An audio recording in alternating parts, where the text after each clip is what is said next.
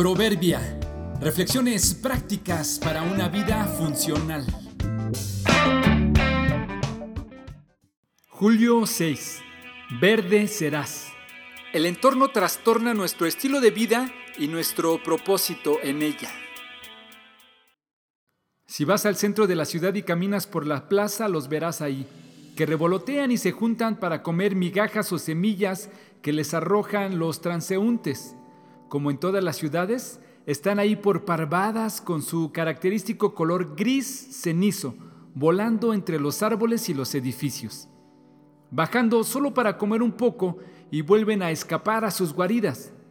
Pero estas palomas llamaron mi atención porque son mucho más pequeñas y porque su color sí es gris, pero en un tono diferente. Luego noté que al lado de ellas había unas auténticas palomas de esas de las plazas y los descubrí entonces. Las más pequeñas no son palomas, son pericos.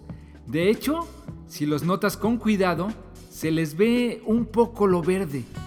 Tenía que ser pues esa es una ciudad tropical donde abundan ellos. ¿Pero por qué son de color gris? le pregunté a un lugareño. Ellos son en realidad verdes, me dijo, pero ahora están grises por el ambiente, están contaminados con tanto smog de los autos y las industrias, y aprendieron igual que las palomas a bajar para comer migajas y desperdicios. Sus crías han nacido aquí y no saben de la pureza de la selva. Supongo que piensan que son palomas y se confunden fácilmente. Qué triste la historia de los pericos pardos. Y mucho más porque también es nuestra historia. Nacimos en realidad así sin saber qué es la pureza y crecimos imitando a nuestros padres y nuestro entorno, suponiendo que ese es nuestro color, repitiendo los patrones y las costumbres sin saber que el nuestro es otro y que podemos ser lavados por la gracia de Dios y habilitados para una vida mejor.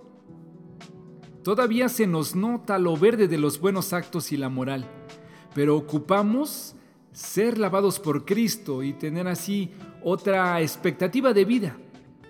No tienes que morir siendo pardo. Podrías hoy renunciar a la influencia de los otros y probar otro estilo de vida.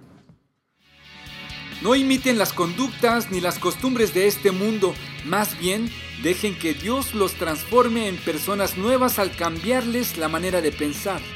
Romanos 12:2